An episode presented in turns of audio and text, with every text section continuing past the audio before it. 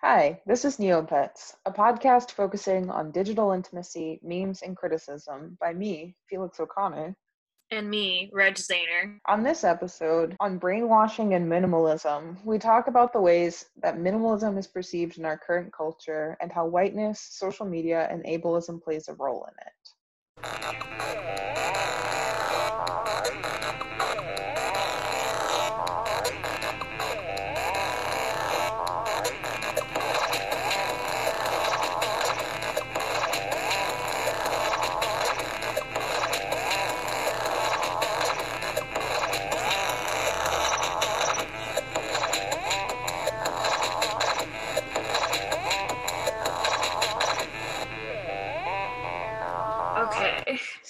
Think we will break down this by talking about information and aesthetics, which we will eventually get into minimalism, which is a form of aesthetics.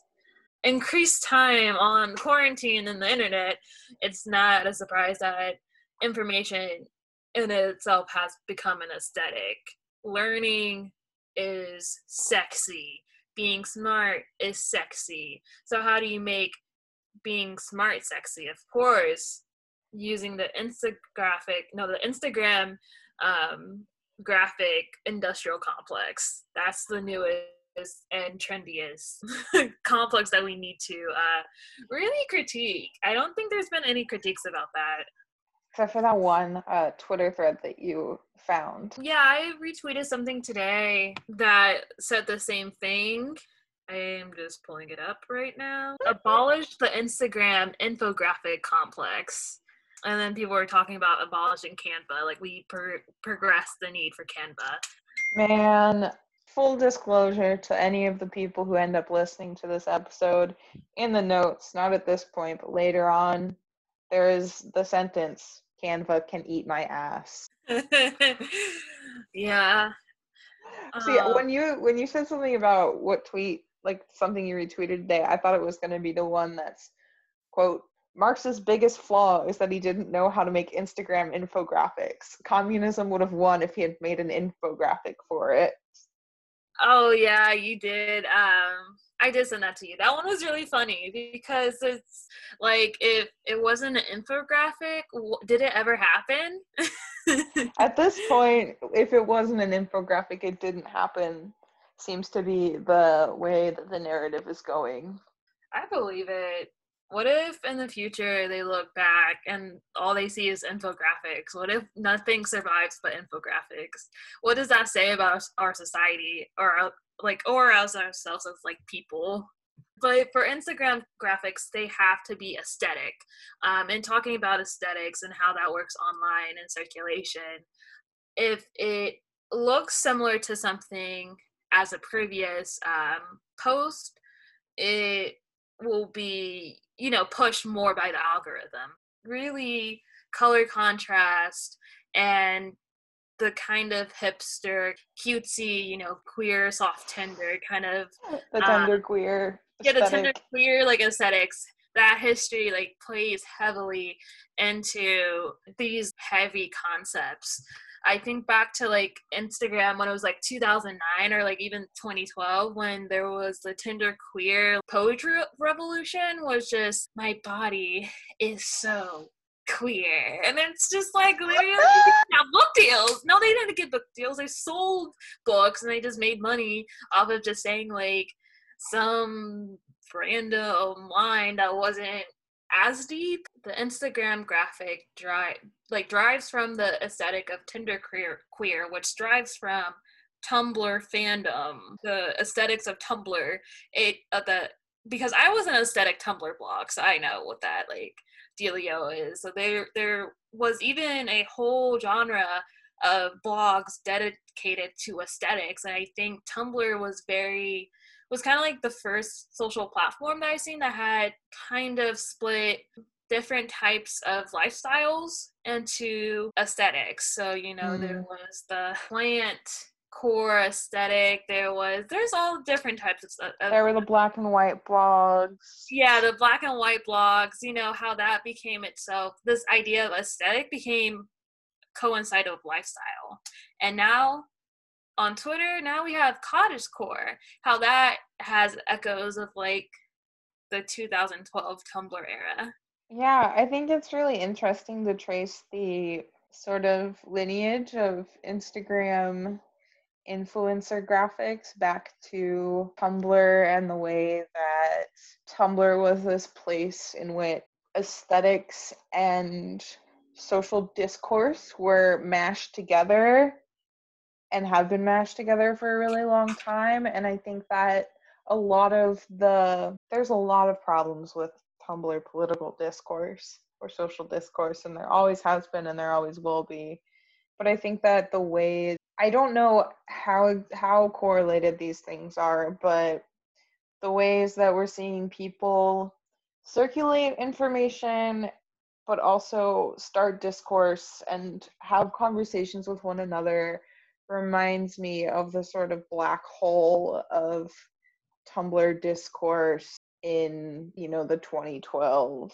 And I mm-hmm. think part of that comes from the aestheticization of information leading people to weaponize that information without necessarily having to understand it or having to have sat with it or mm-hmm. actually put any of it into practice. But it's very easy when you put, I mean, the whole point of an infographic is to take a large swath of information and break it down to be as digestible as possible. But when you're taking really complex ideas like talking about prison abolition, like the abolition gradients account, well, very cool, in concept is taking these this very large topic and these very large and dense essays or things that it's citing from and taking it down into an amount of information that can be read and transmitted on an Instagram post, which can only give you so much. Right. And even bringing in some other conversation of ableism with these graphics, you know, how cool abolition graphics are and these other graphic accounts that have popped up uh, it's kind of interesting how little disability is being considered or how many of them don't look into how to make accessible graphics. And also for dyslexic people too i i have a hard time reading some of these graphics. I, I just don't know what they say but i think alt text comes very handy and how there is a push for alt text. And even at this time with youtube taking away comment sections i mean the caption sections on youtube even though the caption wasn't the best it shows that there's little consideration of how aesthetics can play into the roles of disability. Yeah i think that's really real and something that I think is being ran into more and more as the urge to, you know, we're living in a world now in which so many of us are only interacting with other people through the internet. Mm-hmm. And and interacting with other people through social media. Also, we're in a moment where people feel very activated to do things, whether that's organizing or education, etc. And in doing so, there are a lot of people and websites like canva.com have made it very easy for people to make graphics, to make these infographics. Okay, but can I throw something in there? How the live life love kind of infographic. The live, um, laugh, love infographic. Yeah, that kind of like people are now people posting about prison abolition using the same type of uh, design framework. And it's like the live, love, love people they don't they're not really 100% about that you know it's just people who are interested in leftist politics but it's i think there's some type of irony in there. You know, I'm not trying to laugh at these graphics, but it's just like, dang, you're making, uh, you know, colonialism cute. Like, you know, people died. yeah, no, there's definitely like, well, that's, I think that's sort of the thing is that, well, in many ways, it's really cool to have a tool that makes graphic design more available or easy for people to do if you don't have like Photoshop or something else that you would use as like a graphic designer. That at a baseline level is cool, but I also think that an important part of graphic design, well, it is about the actual graphic and what it looks like. There's more to an aesthetic than just what it looks like and it also has to do with the aesthetic history that certain design choices carry with them. Also just the accessibility concerns that come with making different graphic design choices.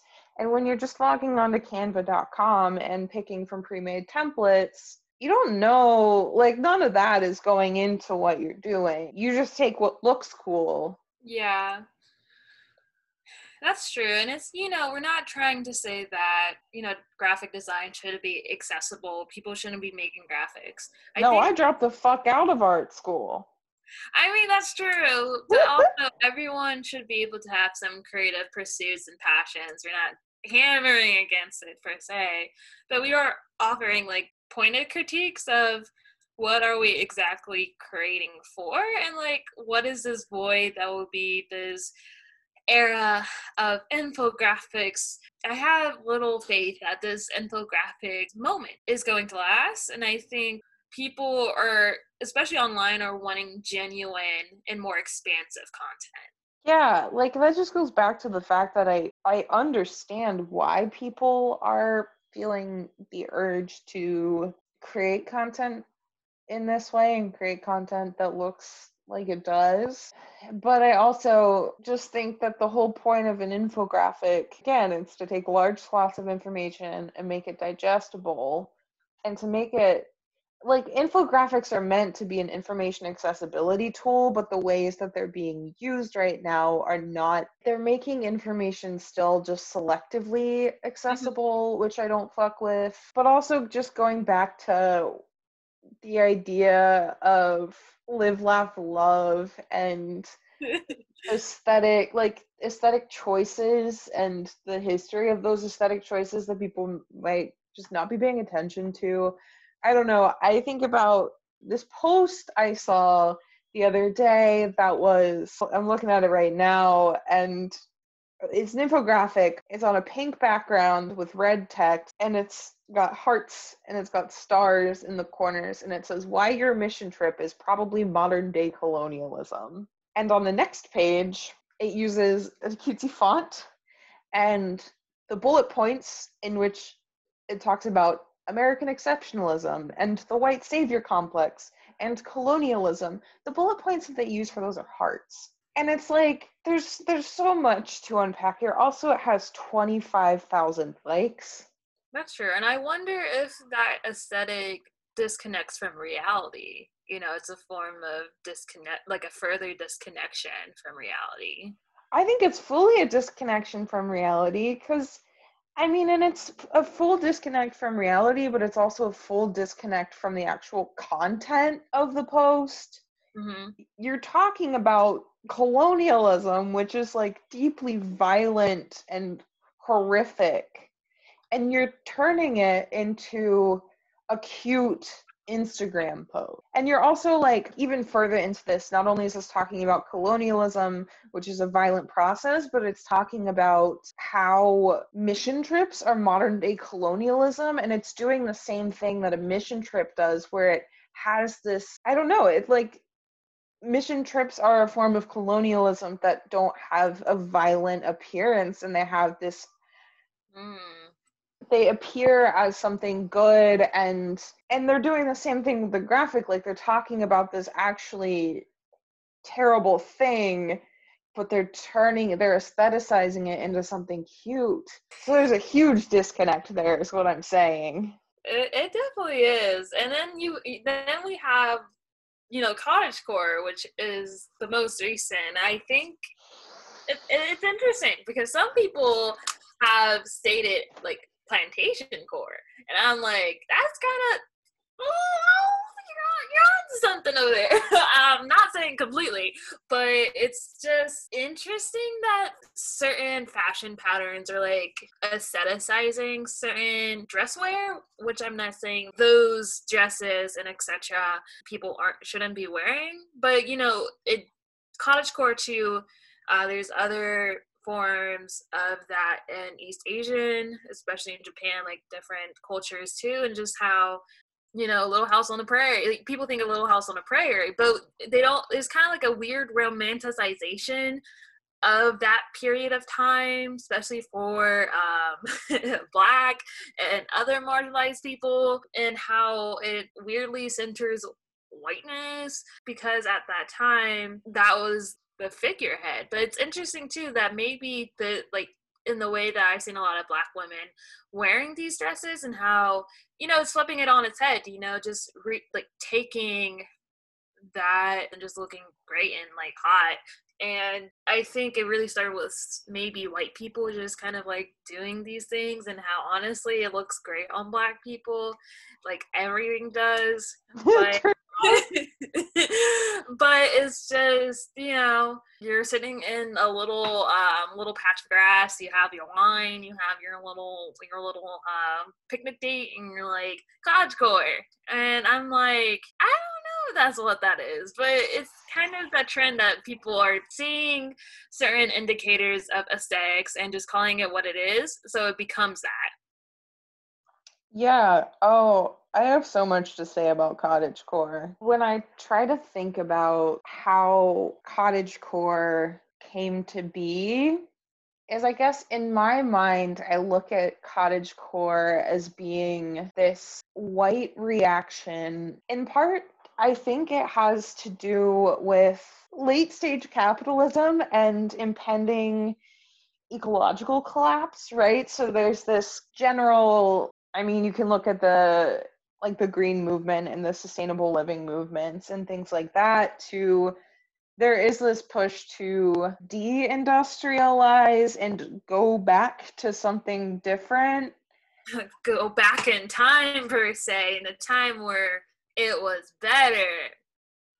Quotation marks. Quotation mark quotation mark. Right and but there's also there's so much i guess the way that i think about it is coming from someone who there's two sides of the spectrum. And the thing, that one side of the spectrum is cottage core. Okay. And it's this cute, cute in quotes there, you know, manifest destiny, little house on the prairie core thing. Yeah. And then you have doomsday prepper core. Oh, gosh. And the origins of both are the same. Explain how they're the same, like the origins okay, doomsday prepper core. There's a lot. There's a lot about doomsday prepping, but I think that hmm. I guess in my mind, it's like one is an active response to late stage capitalism and this impending ecological crisis and that the active response is the doomsday prepping it's oh the world is going to end and so i need to hone in on my survival skills and I need to I need to learn how to hunt and grow food and go back like go back to this quote unquote like human nature like I need to learn how to survive mm-hmm. and prepare Which for the worst. rips off of like rips off of indigenous cultures. Right that's a whole other thing with cottage core too but cottage core to me feels like a passive response to the same thing where mm-hmm. instead of it being like, oh, I need to learn how to fend for myself. It's it, like 1800s, like Jane Eyre, and then just reading a book by the candlelight, and they don't and learning like, how to bake bread and. I think I saw something on Twitter where they're like the Amish people are like the true cottage core or something. shout out, uh, shout out Amish people. It's so racist. Um. but so going to that, I think that's really interesting because when some you know you see on instagram these people wearing these dresses most of these dresses are from fast fashion you know you you want to deindustrialize and like you log off of instagram you're trying to have a good day you're trying to reach to a time that doesn't exist anymore but you're you're the clothes you're wearing are, are fast fashion you're you're still part of this the industrialization is everywhere. So it's just interesting. And also I just see people just going to the random like going to the cabin in the middle of the woods and just random. I'm just like, okay, I, I think I think y'all and it's also just the same people who just stay you know there's that one era in twitter where people are like i want to go to um, i want to go to a farm i want to get away from the city i want to go to a farm and start a farm and have a wife which you know you lived on a farm and you're yeah you're, it's you're like i feel like that's all part of a larger like I guess that's where the passivity comes into me because it's like you're literally never going to do those things. And also, you can't take the aesthetics of cottage core are this soft tranquil thing and that's that's not what actually doing any of those things is going to be like. Like you're not going to move out into the country and live off of the land and look cute doing it like that. Yeah because it's and- dirty hard work. Also there's so much to unpack in the idea of you know white tender queers being like oh i want to go own a farm and have a wife and whatever mm-hmm. and but at the same time i don't know there's so there's so much that goes into the glamorization yeah. and idealization of farm work especially when so many of the f- people who are actively farm workers here in america are immigrants that are paid like slave wages and working like 13 14 hour days in the hot sun like right now in the middle of the summer to get you your cute ass fucking Driscoll's strawberries for your cottage core picnic like oh jeez. Oh cycle. And then you go to Instagram and the graphic is cottage core it's everywhere. It's like you can't escape it. I don't know. I think in Instagram, there's no room to have multiple aesthetics to live at once. I think only one ex- aesthetic reigns over everyone, and everyone follows that aesthetic. Versus like on Tumblr, like multiple aesthetics could live on the same block and you saw different types of waves of interactions even though it was not the best. You know most of it was really um, brainwashing. So a lot of this is brainwashing you know? Aesthetics is another form of like you said commercialization is another way of consuming. And you know going back to your you know these people want to believe there's an ethical way of of buying and producing in capitalism and you know there's not really ethical ways of consuming or creating under capitalism but you know it's you have to sit with that and be okay with that and knowing how to work for a better future i think everyone gets caught up and either avoids or kind of victimizes the, themselves under capitalism because of the fact that you know they're a part of it you know you you know mm. you have to understand that everyone has sins or everyone is imperfect and that you know goes into language of transformative justice. But you know there's also a future where this will not be the norm the norm you know? Yeah. Oh and that's also that's another connection that i'm seeing and back to my spectrum idea of doomsday preppers versus cottage core people is that they're both this really individualistic responses to a crisis right not uh, collective or community based Right. It's not like doomsday preppers are like, I'm gonna fuck off and hide in the middle of the woods with my family and I'm gonna fight anyone who comes to me for help. Mm-hmm. And you know, on cottage course, like, oh, I was just gonna go live in the middle of nowhere off of the land with my wife. And it's and what is a what is a collective response to an ecological disaster or a dystopic future? Right. And that just makes me think about Parable of the Sower and how oh, yeah. yeah, and how that book is about creating community and yeah. Yeah, it's about a response to both eco- like to ecological and political and societal like apocalypse. It's not, oh, I'm running out into the middle of the woods and I'm going to not talk to anyone, but it's mm-hmm. like how do I build a community that supports one another. Like I Yeah, and you know, I want to thank our sponsors, Parable of the Sower uh, by Octavia Butler. You know, I would push everyone to hear the audio a book of it. The audio book is really good. Um, and also, I want to, you know, say our other sponsors, which is Canva. You know, the college Canva.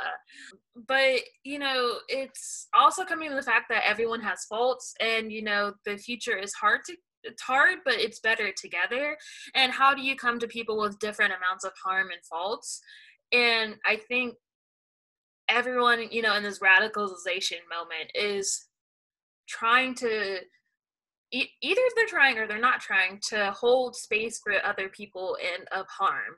I think a lot of people and just communities across the board, you know, especially in in America, you know, in the in the Western sphere, how do you hold harm, especially because harm has been erased for centuries, and I think because of that, there's this brainwashing and also this uh, amnesia of harm. Yeah, and that I mean, I feel like that loops back to the conversation about cottage core and about minimalist aesthetics and the Instagram design in, Instagram graphic design comp like it's all the same thing is it's this inability to reckon with history and histories of harm or just like negativity in the past and taking it's, it's i mean it's whitewashing it's taking things and sterilizing and not allowing for things to be in their like full self. Kind of like their like natural authentic self. It's taking lots of information and boiling it down into something so much smaller than the whole like breadth of information like these these graphic design comp like complexes are doing but that's also just it's all minimalism.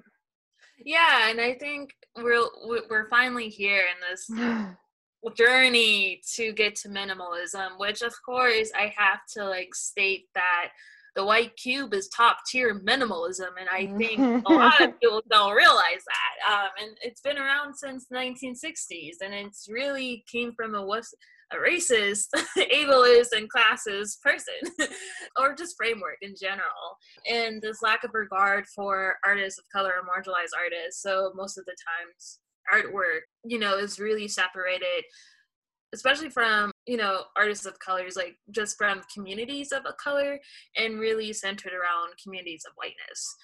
It's top tier sterilization. It's top tier everything if you think about minimalism it's very minimalism. It's strange how in the past couple of years how minimalism is is getting a rise. I think about minimalism a lot in terms of my life and the stuff i have and how being poor if you think in response, you know, there's that show Hoarders, which, you know, most of the people on the show were poor. and mm-hmm. how in late capitalism, a lot of poor people rely on keeping objects so you don't have to buy uh, uh, and continue to spend money, and also new ways of DIY or, you know, hacking per se capitalism. And also providing things to your neighbors and being a, a host and also a you know care like someone that cares in your community and you just give things away. And that's why you keep stuff because you may never know when someone needs it or if you need it that fear. Yeah yeah that's a really real thing. I don't when you when you are living in a world that is so focused on material that, that I don't know that just like puts worth like material like financial worth into material objects and you don't have a lot of wealth and you don't have a lot of money like but you have a lot you have a lot of objects like you're going to hold on to those. Yeah and a lot of things i'm seeing in response to fast fashion is to keep your cl- clothes for longer.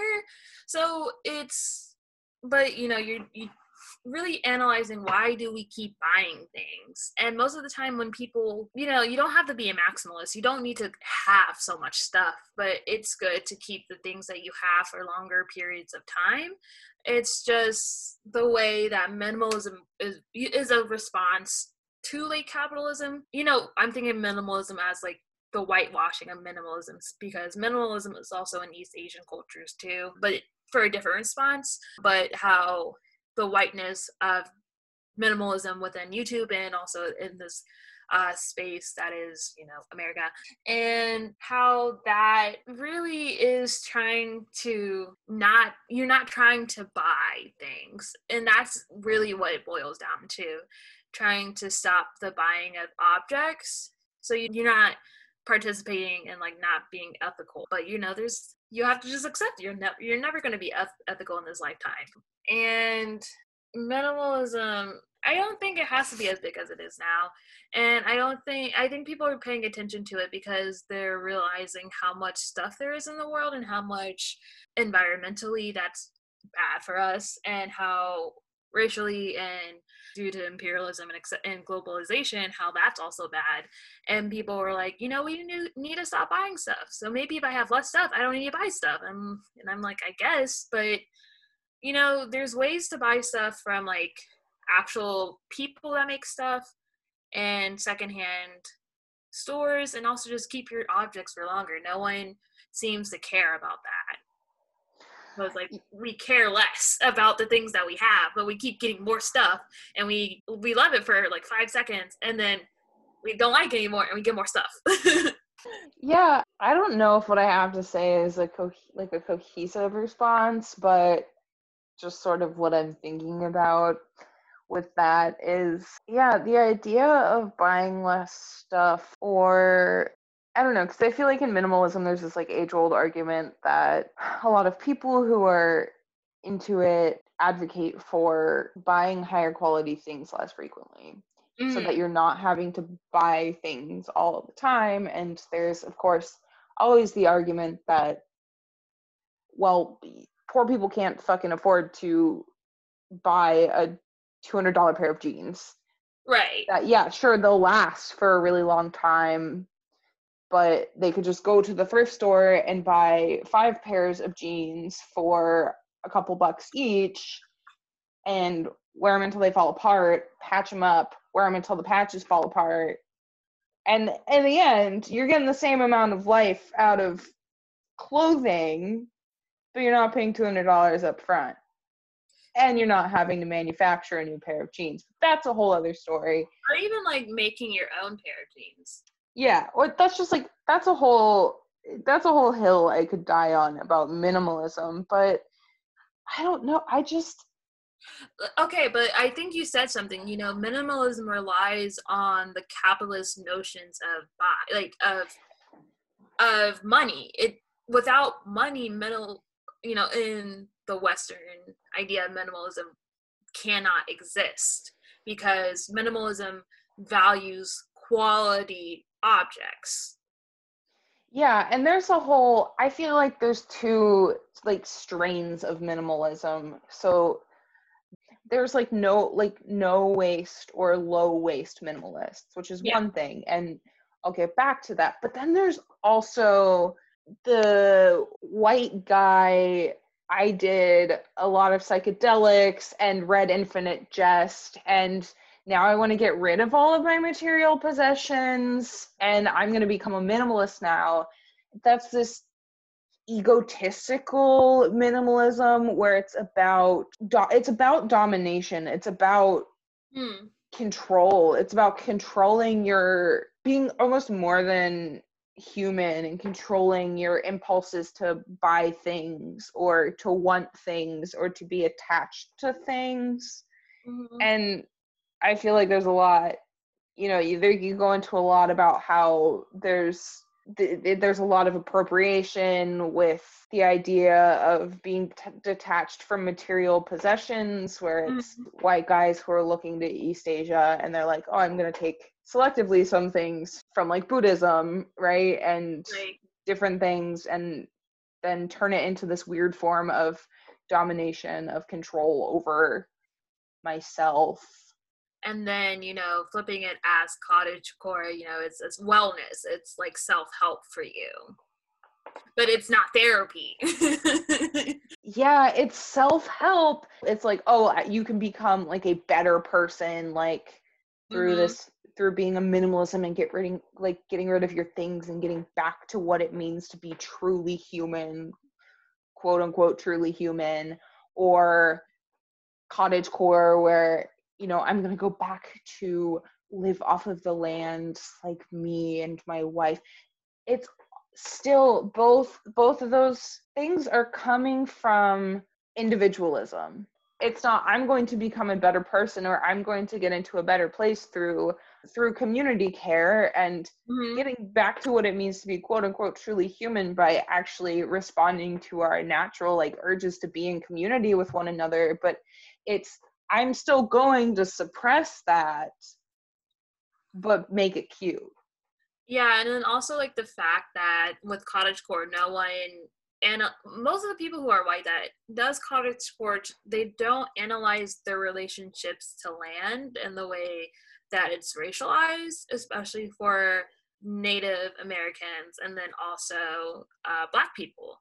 And how the other side of minimalism how they're like oh i'm going to be a better pe- person when it's human you know they don't think about the racial the racialization of what it means to be human like who gets to be seen as human?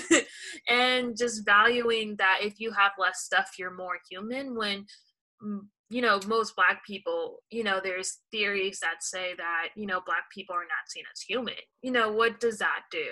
And i you know that conversation is really fueled within the art world uh, because the white cube is such a minimal space when you know especially black artists and black people and bot you know are within that space. And also art art objects are you know sold to the top 1% of the world. So, like, buying art is a form of minimalism because it's the most quality object in the world, per se. It's as if these objects, which are usually bought by white people, will make these white people seem more progressive and more human when it really, these white people, their corporations, are causing the ecological disasters and also war crimes that are ending, you know, a lot of um, people of color communities like lives devastatingly. It's mm. just like mm. all fueled within it. It's such a response to capitalism and globalization and all of these different things. And it's a, it's a response that relies on it's on spending money. Yeah. It's not anti-capitalist. It's not like that's what I that's another that's what I wanted to get back to about the strain of like low waste ecological minimalists is this is a response that not always but urges people to uh, like act with your wallet or where you're urged to oh spend money on this brand that god and it's like so many of these low waste things are also all about minimalism and have these really minimalist aesthetics which that's i feel like a whole other conversation but you're pushed to oh spend your money with this brand that pays to offset their carbon or whatever like buy this sustainably made item and well purchasing something that is sustainably made or manufactured is not inherently bad. Mm-hmm. It is just this response to like impending ecological collapse and doom. Spend money about it. Mm-hmm. when actually the response, the needed, the necessary response to pending ecological collapse is that oh capitalism is fueling this so we need to get the fuck rid of capitalism but that's that's another thing where I don't know. I think a lot about going back to the conversations about hoarding and about mm-hmm. like poor people, how because I grew up with no money, like my response to when I want to buy new clothes or I want to buy new anything isn't I'm going to go buy this sustainably made t-shirt. It's like, no, I'm going to go to the thrift store or I'm going to try and find something secondhand Mm-hmm. And anytime I want to get a new thing, I'm like, oh, I'm going to go on Craigslist. Like, I'm going to check the Craigslist free section. I'm going to check Facebook Marketplace. I'm going to look at all of these different places. I'm going to drive around my neighborhood and try and find a desk sitting outside so I can have furniture. Like, yeah. yeah, which most- is like secondhand, and that's reducing. Like I'm taking someone else's waste, and I'm I'm, you know, back to reduce, reuse, recycle. I'm yeah. not having to spend any money. Yeah, and I think same was like that idea because my sister she buys she used to buy clothes online, you know, Fashion Nova and stuff, and she recently has stopped, you know, because the clothes fall apart. They honestly fall apart. They're not. They don't last, and you're spending forty dollars, thirty dollars on this thing that you know is pushed through like Instagram and stuff. You know, she is using second hand sites more, um, but you know she doesn't like going out into stores. So it's just, especially with COVID and everything, how mm-hmm. the thrift stores are going to be either online, which would be interesting, or you know, it's not Depop like someone selling out of their home, but like thrift shopping online, which is interesting. But you know how pandemics, how that shifts how we shop secondhand and what that is going to do in the future, and how can we assure that these stores because a lot of thrift stores have closed during the pandemic how do we keep this going? Because in the future you know if there's more you know the idea you know these pandemics are going to happen closer and closer and closer and again and again and again it's like well the thrift stores essentially cease to exist because they, they can't stay open. They literally will not have money because they need people to be inside of it. And how a lot of people don't have internet because internet costs money. And you know you see this like cycle of you know it's going to go online or you know thrift stores are going to be very very hard to find and it's going to make it hard for poor people and as it is or it already makes uh, Depop has made, you know, the gentrification of their shops have made it hard for poor people to shop at their their stores. It's going to be interesting how minimalism in general is gonna how it's gonna evolve or how especially cottagecore i think people are gonna get like people are not gonna care about cottagecore like later on this year it's gonna be like it's gonna be a thing and it's gonna be over but how in it'll like run its course once people you know everyone planted a quarantine garden or learned how to quarantine bake and eventually they'll get sick of it We'll be like, yeah. all right, you know, baking bread's like whatever. Or, yeah, oh, it's, it's actually really hard to make a garden work. Yeah, and it's gonna be cold outside. You're not gonna be sitting in a dress in uh 20 degree weather and you'd be like, it's gonna be snowy and you're gonna be like sipping tea or like cottage core. Like, no, they're not gonna do that. it's like, what's gonna be the, I wonder what's gonna, what quarantine's gonna look like during December. I want to know, or even January. Like it's gonna like when the snow and everything's gonna be really cold. I bet it's gonna be like a really bad winter this year too. It's gonna be like.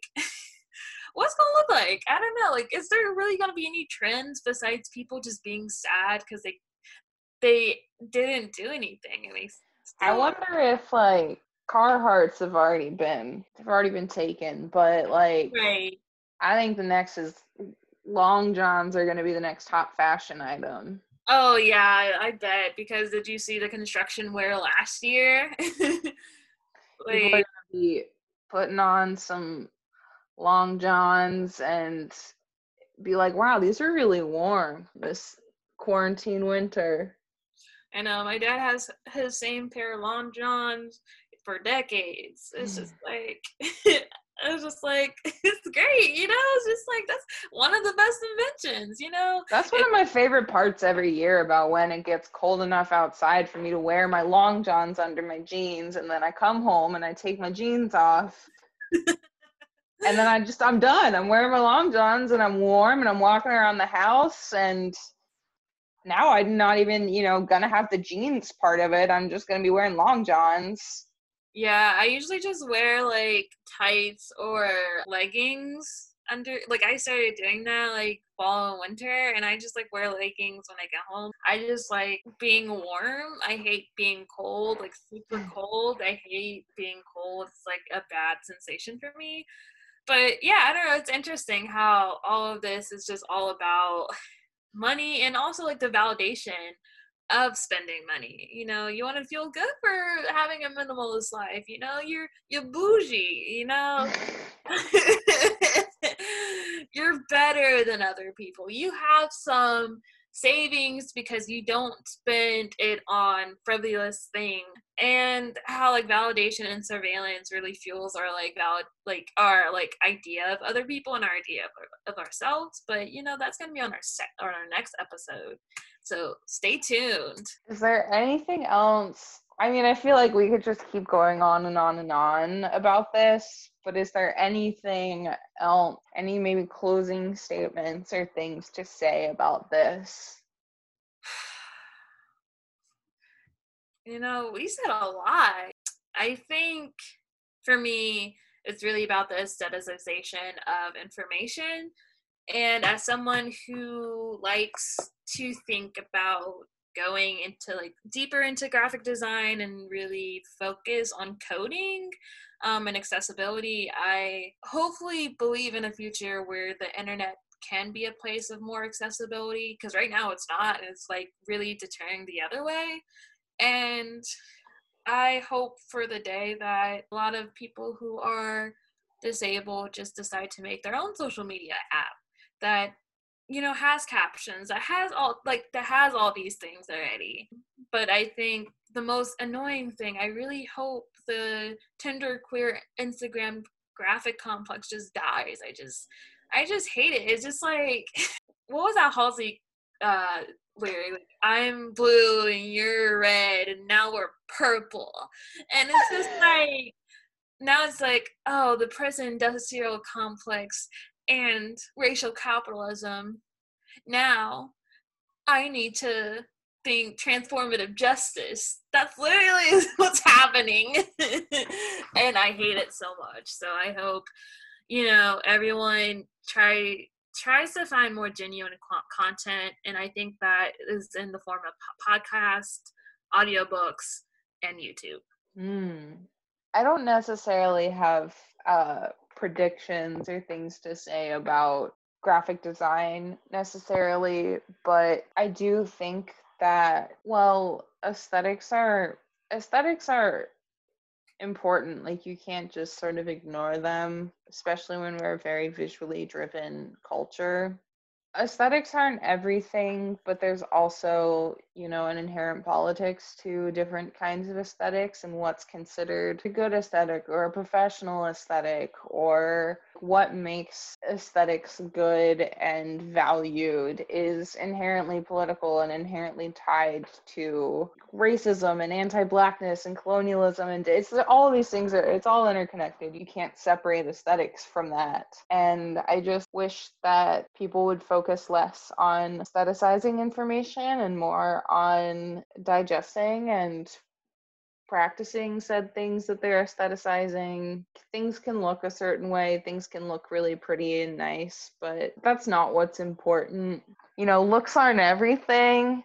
Oh, looks aren't everything. You're snapping right now. And you know, even with even with minimalism and all of those different things, ethics and ethical choices and all of those things like it's not an aesthetic. It's actual like things that you're doing. I i don't know. I don't know what i'm uh, trying to say. yeah i think you're just saying like be authentic. Learn how to be authentic you know, we lost ourselves, but I think we can get back to ourselves. And I think a lot of people are figuring that out on YouTube. I think people are figuring that out on podcasts, definitely. And I think people are figuring that out, you know, especially authors, you know, expanding their content onto audiobooks and also on ebooks and all that stuff.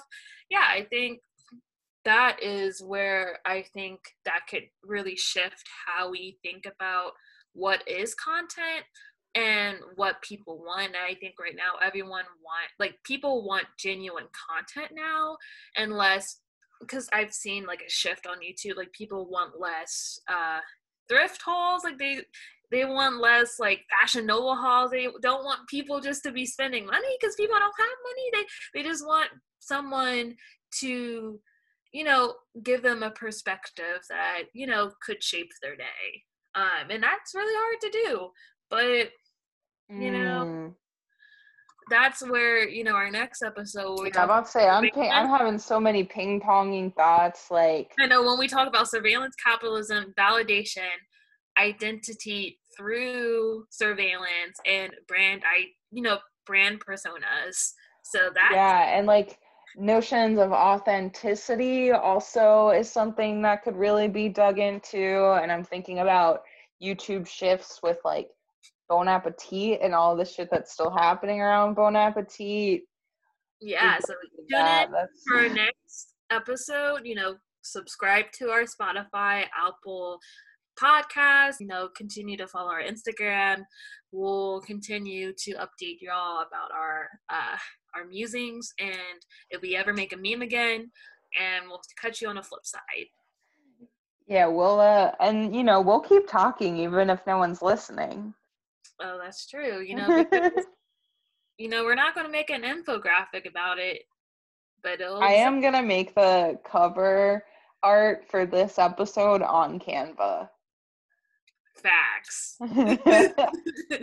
Thanks, y'all. TTYL. Oh, TTYL.